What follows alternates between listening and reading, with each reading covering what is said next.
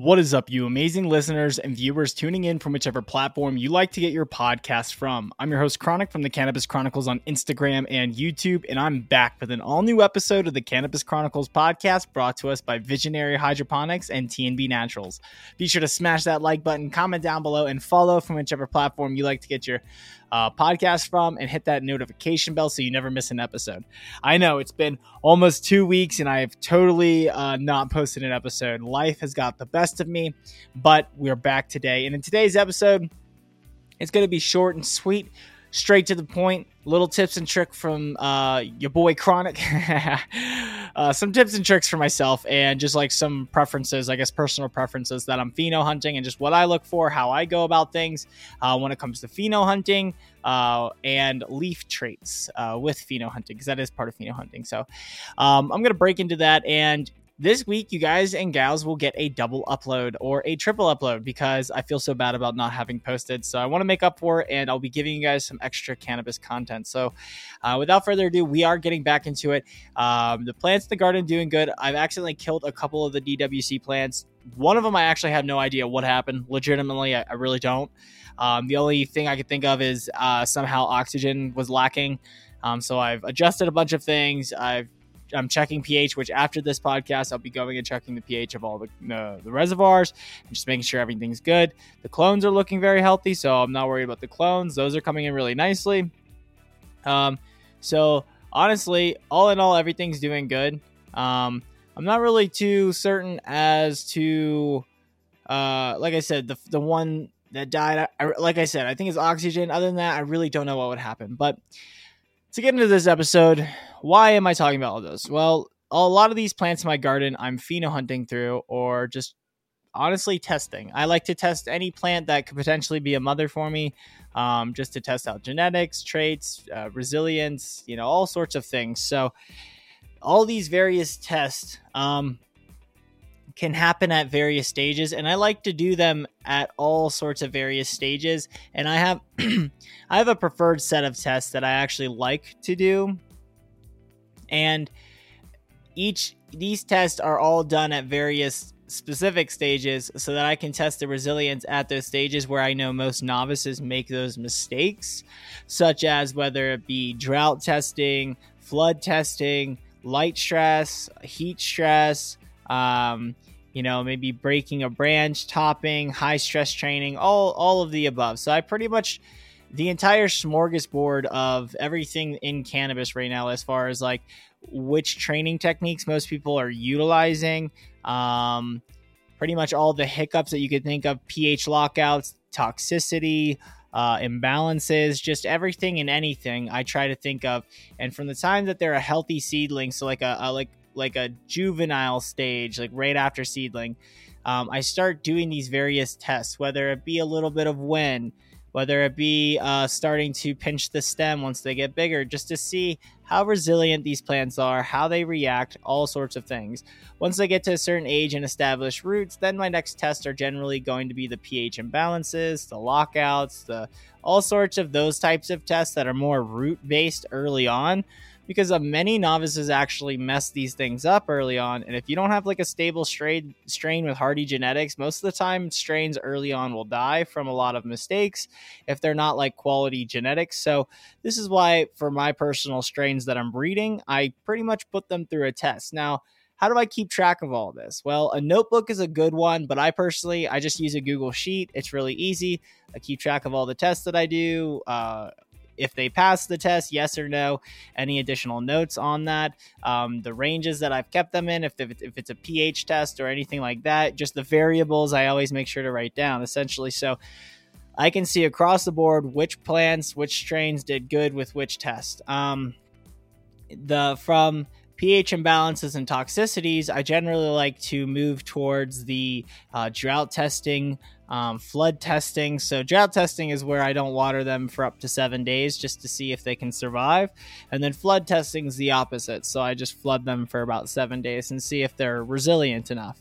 Um, what this does is it shows me novice mistakes. You know, if someone goes out of town, will my plant be hardy enough to stay alive? If uh, someone overwaters, will they it be hardy enough to bounce back? Um, so far, all the strains in my garden right now have passed that test. The ones that haven't, obviously, they're dead. they culled themselves. Uh, and what that means, and I, I, don't mean like called like talk on the phone, culled as in C U L L E D. They culled themselves from the pack, so they ended up killing themselves. um, so, well, I guess I killed them, but eh, oh well anyways, their genetics were not what I w- was wanting phenotype wise, I guess, because they weren't strong. So that's the point of a pheno hunt. And uh, not every cannabis plant is going to be the strongest plant. That doesn't mean every cannabis plant in a seed pack isn't good for medicine. Like if you're buying a feminist, f- feminized seed pack, most of the seeds should grow relatively almost identical with like the same the same compounds, but you, you might have like a variation here or there or a pretty excellent straggle, you know, random seed that really produces a little bit more. Um, but the point of pheno hunting is honing in the the traits that you're seeking to, you know, utilize for whether it's medicinally or if you need a really hardy straight for a uh, really hardy strain for outdoor purposes or indoor purposes or whatever your needs are. Um, the way I try to breed my strains is I, I, try to put them through every test that I can think of indoors that I would I would experience as an indoor grower of any circumstance. And um, I have friends that are have outdoor areas that I'm, I'm gifting clones to to test the um, survivability of outdoor to see if the terpenes present in the plant actually uh, promote pests to them. So if they're going to be pest resistant or if they're going to influence you know more pests to come to the area because of the terpenes present. So that's something you need to consider. So there's an array of of kind of tests that happen at all stages, and I like to time mine to where I do one to two tests that relatively can stack. So if it's a drought test, I'll usually do uh, an imbalance test with that. So if I am uh, not feeding before I haven't fed, I usually knock it out of range to like seven or five, uh, 7.0 pH or 5.0 pH, and I let it see what happens for the next three to five days. Usually, um, I mean, these types of imbalances go hand in hand, and I like to actually give it a real life grower mistake error and see if the plants are hardy hardy enough to uh, respond. Um, some of the tests I tell people about, uh, some of the breeders I talk to are actually like, "Damn, bro, you really try to kill your plants here." Um, yeah, they, they get put through the the ringer. Um, they're definitely. It's not like a uh, or they get put to the test. I think I don't know, whatever. They get put through the test. You know what I was trying to say, um, but they're not. I don't want to breed plants that aren't sturdy or hardy and have quality genetics. You know, you don't want them to herm. So these are all good. Tr- these are all good tests to really uh, test the capacity of your plant. Now in flower, um, I usually take clones that specifically are for I'll have clones that are for flower testing, meaning I'm growing them to the best of my ability, no mess ups whatsoever, just growing the strain as best as I can under the most proper conditions, and then testing the medicinal benefit of the flower, the trichome production, all that fun stuff, terpenes, all of that good stuff. And then I'll have clones where I take and I flower them and I just beat the ever living crap out of them, whether it's drought testing, pH imbalance, all of that, just to see what they produce, how they produce, being beat up. Um, and I do all those tests in flower as well. I keep note that way I do have a good idea of what to expect if a novice is growing my strain and you know a real you know I can give them a real idea behind of what you should what you might yield if you have these mistakes or errors versus if you have a perfect run. So those are the kind of like the phenotype test that I do and um it literally is everything and anything you can think of. You know, accidentally beheading a plant, I consider a test. I just did that to my one of my clones of the glue of the gods. I took it as a test. It's a high stress test. You know, it's technically mainlining, um, or it's you know, it's like a accidental severe super crop if you were to pop it back. Same thing with the stomp berries accidentally happened, and I was able to scotch tape that one back, and she's been doing perfect. So these are all tests when I have accidental hiccups like that, or I go and FIM a plant versus a top. I see how it responds to the FIM versus the top, how much it comes back, did it like it.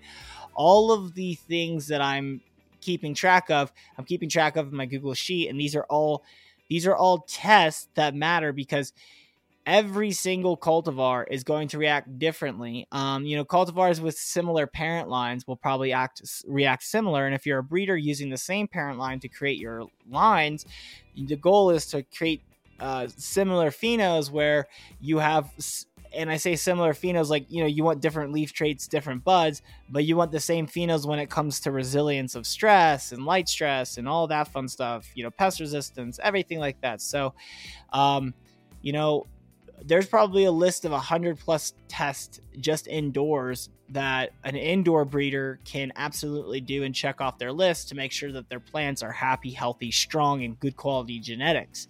Um, you know, alongside all those tests of beating up your plant, those tests also go along with looking at internodal spacing, the leaf shape, how large the leaves are, how large the fingers are. Are the fingers long? Are they elongated to thick fingers? Are they thick to skinny? Are they massively thick all the way around?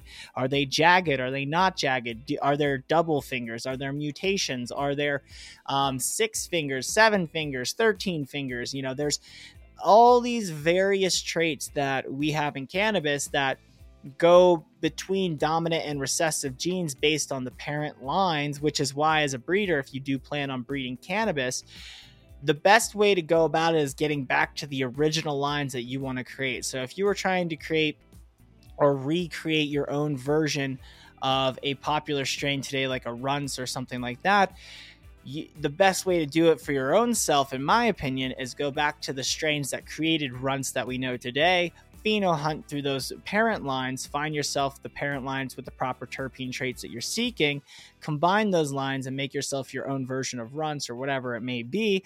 And then that way you can hone in your own terpenes, your own profile, and that is your variation or version of it. Um, that's a little better because then you can spend your time doing that. It's kind of what I'm doing actually with my glue ball um, that I breed I bred with Sour Temple Chunk um, to create Glue of the Gods. I'll be actually recreating glue ball and re-honing in my own variation of glue ball and um, pheno hunting that so that I have a breeder glue ball, a kind of like a permanent one or, or like a permanent line of breeder glue ball that I'll be proud of that I can also release as a parent line. So I'm working on a lot of things, and these are the things as a breeder you have to think of because in genetics it's not as simple as putting two plants together and the outcome being just you know a hybrid 50-50 between them. You know their dominant traits and recessive traits could be very very different. There could be a lot more dominant recessive traits in one line versus another line depending on how many um, hybrids or interbreeding happen with that. If it's an f1 versus an f7 or f11 so there's so many things that go into it. And um, when you're pheno hunting and when you're working with lines like this uh, you really want to just kind of make sure that you do it properly meaning you take your time to perform all the tests. You make sure all your tests that you pretty much do in veg that you also do in flower so that you can see how what point your plant will herm because that is a test you also want to do is like stressing your plant to the hermaphrodite point to see how much it actually takes to hermaphrodite your plant. Um, those types of tests, if you're wondering how I do that, uh, high stress training while it's flowering. I'll do some super crops on some branches the first two weeks of flower. I'll see if it puts out any pollen sacs. I'll let that heal. I'll let it go more. And then generally, like the following week, it'll be like a drought test or a flood test. And then the following week will be the other one, you know, whichever one I didn't do. So they get two weeks or three weeks of essentially well, it's like a month long test right there where they have one week of healing in between certain tests. And then after all that, I give them a week of healing. And then they go to 24 hours of darkness, then straight to 24 hours of light, and then back to 12 12. And I, if they don't herm at that point, they pass my hermaphrodite stable test. So, like, essentially, those are all tests that very, very, very rapidly will hermaphrodite um, most genetics that are not super stable or like even really stable cannabis can herm out that way. So I try to forcefully do that to my genetics to prompt sacs to, to see if that pheno has a very high resilience to hermaphroditing, if it can take that accidentally 24 hours on or 24 hours off. And the reason I do that is because there are plenty of times growers accidentally have power outages um, or have to go out of town, like I said, or just have hiccups happen in their garden where their lights go out or stay on or their timer fries, all sorts of things. So uh, I try to account for everything with my test, and that's really what most breeders should do. Uh, is just account for every novice type mistake. Um, when you're getting into veteran growers, a veteran grower should be able to take even semi-stable genetics and get them to run through the grow without issues. You know, the unstable genetics that are going to herm out on you no matter what. That's a whole other discussion. That's improper breeding, and that no matter what kind of grower you are, that strain is probably just improper genetics and it's not going to do good for you. Um, but most breeders or most veteran growers, I mean, um, if they're giving good genetics, whether they be like your average home breeder that's kind of just like playing with pollen. Uh, most of the time, as long as the, the, the stuff they're using um, to start, you know, genetics to start aren't bad, you most veterans can take a seed and grow it to finish and make it look really nice. So when when working with cannabis, it really is more so trying to stabilize these phenos with for me so that novices can grow my strains to the utmost like like that their their ability will allow them when they're learning. And then also so veterans can take my strains and absolutely blow them out of the water with the knowledge they know because I pheno hunted and tested all these resiliences and strains and and with all this resilience and stress test these veterans and and better you know the more knowledgeable growers that have more experience and have had more seasons under their belt can actually take the strain and run with it and showcase it or you know really utilize it. Whereas the you know the novices learning with my strain can still enjoy beneficial medicine at the end of the day that's going to put out a product that they can enjoy and feel proud about. But you know they're not harming their plants or you know some sometimes lines will you know you go to practice on a line and you you can't even germinate some of the seeds because even even the seeds aren't handpicked through. That's a whole other pheno test that i do all of my lines are hand sorted seed lines. Uh, that's actually a test, you know, that I go and look at every seed. Um, and you're talking about, you know, the mothers that they're spraying or utilizing for the pollen aren't passing these tests. You know, they're just popping into soil and they're just growing them and flowering them, and they've not, you know, stress test them or anything it's important to do all these things. Okay, um, novices grow cannabis, and no- novices grow great cannabis. Trust me, I've seen some really first time grows, second time grows that were phenomenal. Um, but you know, knowing that most novices across the board make mistakes and knowing what mistakes those novices are making are going to be key in helping you with your test that you want to do. So, if you're a breeder listening or an up and coming um, enthusiast that wants to get into breeding, you need to kind of pick your route of what you want to do in cannabis. For me, I'm trying to create strains that not only novices to experts can grow, but these novices to experts are actually getting true medically beneficial strains. Like I'm not really going after trichome numbers here. I'm going after cannabinoids. I'm going after terpenes present. I'm going after all the things that actually matter when it comes to medicine. You know, CBG, CBN, I forget all the other new ones that are coming out that they find. but all the cannabinoids and terpenes and compounds and just all that good stuff. Don't, me, don't get me wrong. I would love to have some strains that are like 28, 29, 30%. That'd be really cool, right? It's really cool to see the frostiness for sure. Um, but that's more of the rec side of things. You know, that's the euphoria part. And I'm on the uh, cannabinoid part. If I can get the two to come together, amazing. That that's a great goal. That's always a goal, right? So, um, but for me, the goal is to really shoot up the medical compound so that the even if it's a 15 to 18 to 25 percent strain, it hits harder than any 40 percent strain out there. So. There's different ways to go about breeding cannabis. And um, the final thing about this, which is the phenotypes of leaf traits, this is one of my favorite parts of it. So, this is there are so many uh, tests that I just talked about where I think you have to do as a breeder if you're going to say that your strain's stable, you know, commercially stable or across the board stable, or just say it's stable, um, stable enough to breed with. Um, but one of the fun tests that is completely a that's all it's 1000% your your love whatever you are into and that's the fun it's the leaf traits there are so many leaf mutations out there with cannabis and just plants in general, but specifically cannabis. There's so many single finger leaves, trio leaves. There's the wild, like uh, fern type leaf that's like the shapeshifter freak show. Um, I mean, high grade mutants uh, and uh, mutants or something like that. Uh, listen, just follow uh, high grade mutants. It's the shapeshifter page where they post all the freak show, the original freak show, and stuff like that. Um, I'm actually trying to get Hi Haley to come on a podcast for reviewing reviewing Ruderalis because I'm working with her on breeding project, and she's actually sending me original freak show F1s and F2s. So I'm hyped on that. Um, we're doing a little trade thing. It's going to be exciting. Um, so essentially with that what i'm saying is there's so many leaf mutations if you guys want to check out those instagrams check them out like if you're wondering what you can do as far as cannabis leaves, there's so many options. And that's another cool thing about picking lines to bring into your line. So if you're really, if you really truly love like certain mutations that, you know, maybe it's like an Australian bastard uh, cannabis mutation or a Frisian duck mutation, or maybe you really do like the freak show mutation, or you're a sucker for super jagged, almost sativa like 13 leaf plants, long fingers, and you really want to get like a coastal haze into your line. Well, that's where you can go and do your due diligence to research and kind of work your way to getting your hands on true seeds that are the coastal haze or the you know the um, what are the freak shows from uh, shapeshifter or um, you know the the Australian bastard cannabis, um, which you can get a lot of. There's a couple of different people you can get those from, and same thing with the Frisian duck.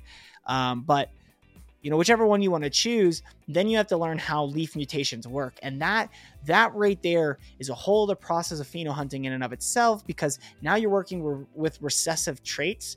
And most of the time in a lot of these mutations the males hold the key for the genetic mutation of the leaf shape which allows the it to become dominant versus recessive I don't know if it's that way in the fern trait, like for Freak Show, but I know it's that way for the Frisian duck and the Australian bastard cannabis. I know the males are kind of the ones that have the prominent leaf traits. And I grew an Australian bastard cannabis cross, and it actually did showcase in my male that I had that I have pollen from. Um, it's called Drunken Bastard, um, but it, the leaves were unbelievable. It was like nothing I've ever seen before in my life. It was so cool. Um, and it's really unique to have that leaf trait and pollen that I can go ahead and push forward and make become a more dominant trait in lines going forward. So these are the things that you have to think about. And just know that when you push those lines into it, you're bringing terpenes and compounds present. So this is why breeders say lines can get muddied because you just don't want to stick it willy nilly in. Um, and that sounded very terrible. You just don't want to stick lines willy nilly into your lines.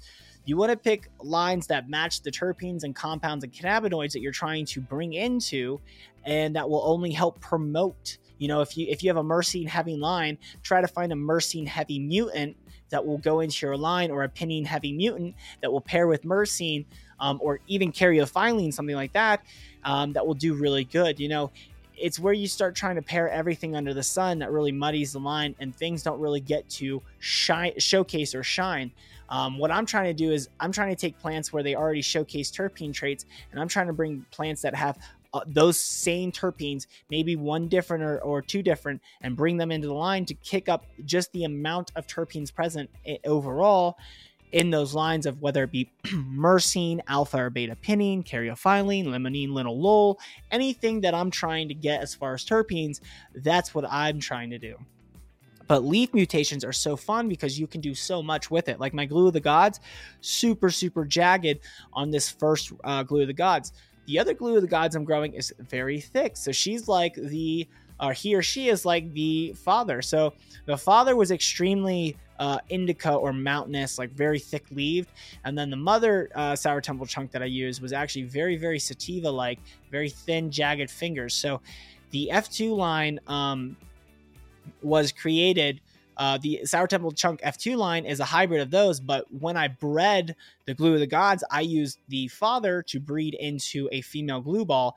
So I actually have the indica going into the glue ball, which was a hybrid that showcased more jagged leaves and more sativa on the leaves, but the bud was definitely 1000% indica. It was a very heavy hitting bud. Um, so it was really unique to see. And now I'm seeing kind of that hybrid leaf where it's like very thin at the start to a very thick finger at the end with super jagged uh, edges.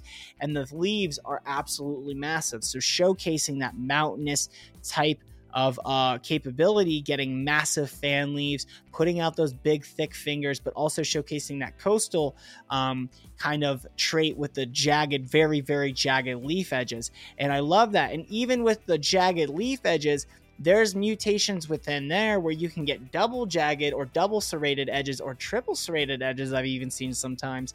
Um, and you can get really unique with leaf shapes. So, leaf phenotypes are extremely fun. Um, most of the leaf mutations out there are going to be a recessive genetic that you have to bring forward as a dominant genetic. So it takes several to multiple lines to work in, you know, multiple years of working.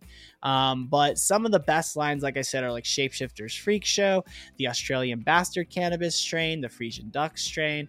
Um, there's some really cool ones out there. So I, I, would say follow the high grade mutants that I was talking about. It's a really cool Instagram page. It's the shapeshifter stuff they share and everything. It's really awesome. So without further ado, that was pretty much my spiel. I'm no listen, when it comes to breeding, I'm not the best there ever was. I've only been alive since 1995 and I've only been smoking cannabis since I was like 14, 15. So I'm only 28 years old. I don't know everything under the sun. Um, there's people like Jorge Cervantes, there's people like um, Kyle Kushman, Steve DeAngelo. There's people like Victoria and Will Ruland. There's people like Subcool. Rest in peace to Subcool.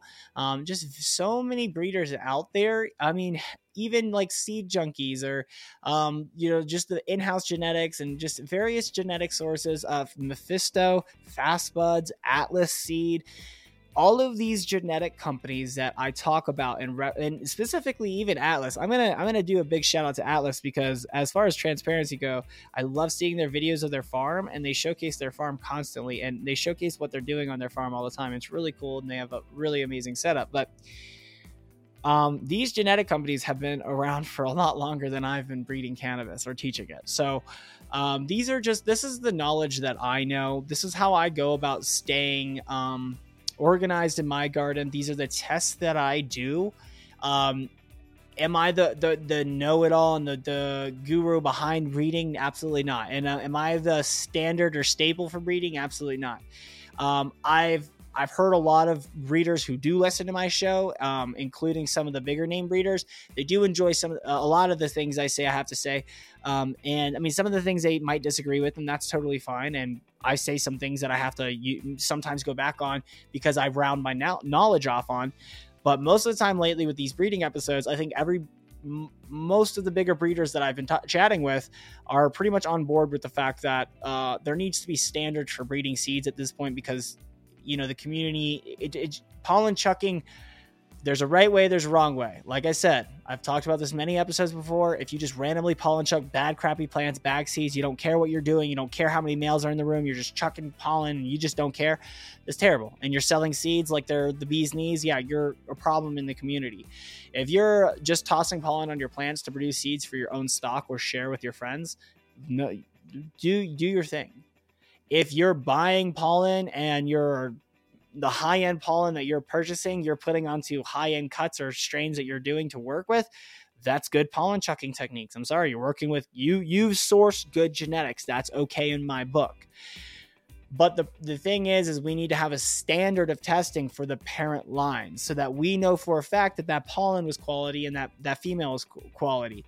Um, you know, all the tests that I talked about today, every single one of my plants go through, male or female. It does not matter. The males do not get a uh, uh, like a pass, you know. And I absolutely note how much pollen, how rapidly my males produce because there are two pollen male pollen, there are two males that pollinated more rapidly than any other males in my garden, and they did it within a week of showing sacs, which was insane. So those types of genetics are sometimes key to producing and unlocking trichome traits or upping trichome percentages or upping cannabinoids or terpenes. So there's so many that so much that goes into breeding. All i'm trying to say is this is this is how i kind of do things. I'm just letting you into my like little setup and how i'm doing things. Um, i'm sure there's someone out there that could probably complain about how i say things or do things or set up things or i'm not doing this test or i don't have access to this test. Um, at the end of the day the best way to the literal best way to say that your strain is commercially stable across the board no matter what for any type of grower is to have a facility where you have access to pretty much every type of grow medium and setup, whether it's aeroponic, aquaponic, coco, soil, outdoor, indoor, greenhouse, where you can test all the different vari- uh, variables essentially. So how someone like myself, who's an indoor grower and a small time breeder who has to do it, I take my cuts and I gift them to specific people that I, I meet along the industry. And these people generally have facilities or farms that they can work my strain or uh, work them out in a larger operation. And, they allow me to see them and they share the results with me. And um, what's been it, that's a cool process and that's one that's pretty much how you have to work as a small time breeder um, but with me doing that that allows me the opportunity to go and actually pay for testing on these strains that go to these facilities to see on a commercial standard what my plants are actually testing at under their parameters and dialed in uh, setup so these are all and and i could talk for another hour on the variables and all the things that come along with breeding cannabis. Um, but these are some of the phenotype tests that I do. These are some of the traits that you can look up as far as leaf shapes. Like I said, it's super cool. You can get single leaf mutations, triple leaf mutations. You can get all sorts. If you look at the single finger leaf mutations, they are so unique. And the triple leaf uh, triple finger leaf mutations. They're very, very unique. And for those growers who are trying to be guerrilla growers or conceal your grow outdoors because you got to keep eyes off of you, fern types and uh, those various types of, uh, you know, Australian bastard cannabis.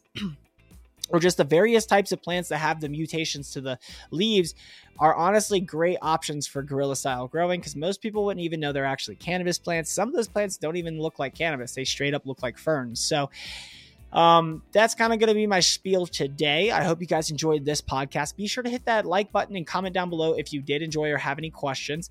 Uh, be sure to subscribe or follow along from whichever platform you're tuning in from so you can show some major love to the sponsors that make this show possible. Um, you know, I know I was I missed a week, and this is the I missed technically yesterday. It's Thursday today, so I'm so sorry. I will get back on schedule, um, and I will be back every single Wednesday as your host, Kronic from the Cannabis Kronicles, on all streaming pla- ma- all major streaming platforms and YouTube. So, without further ado, much love, happy pheno hunting, everyone, and peace.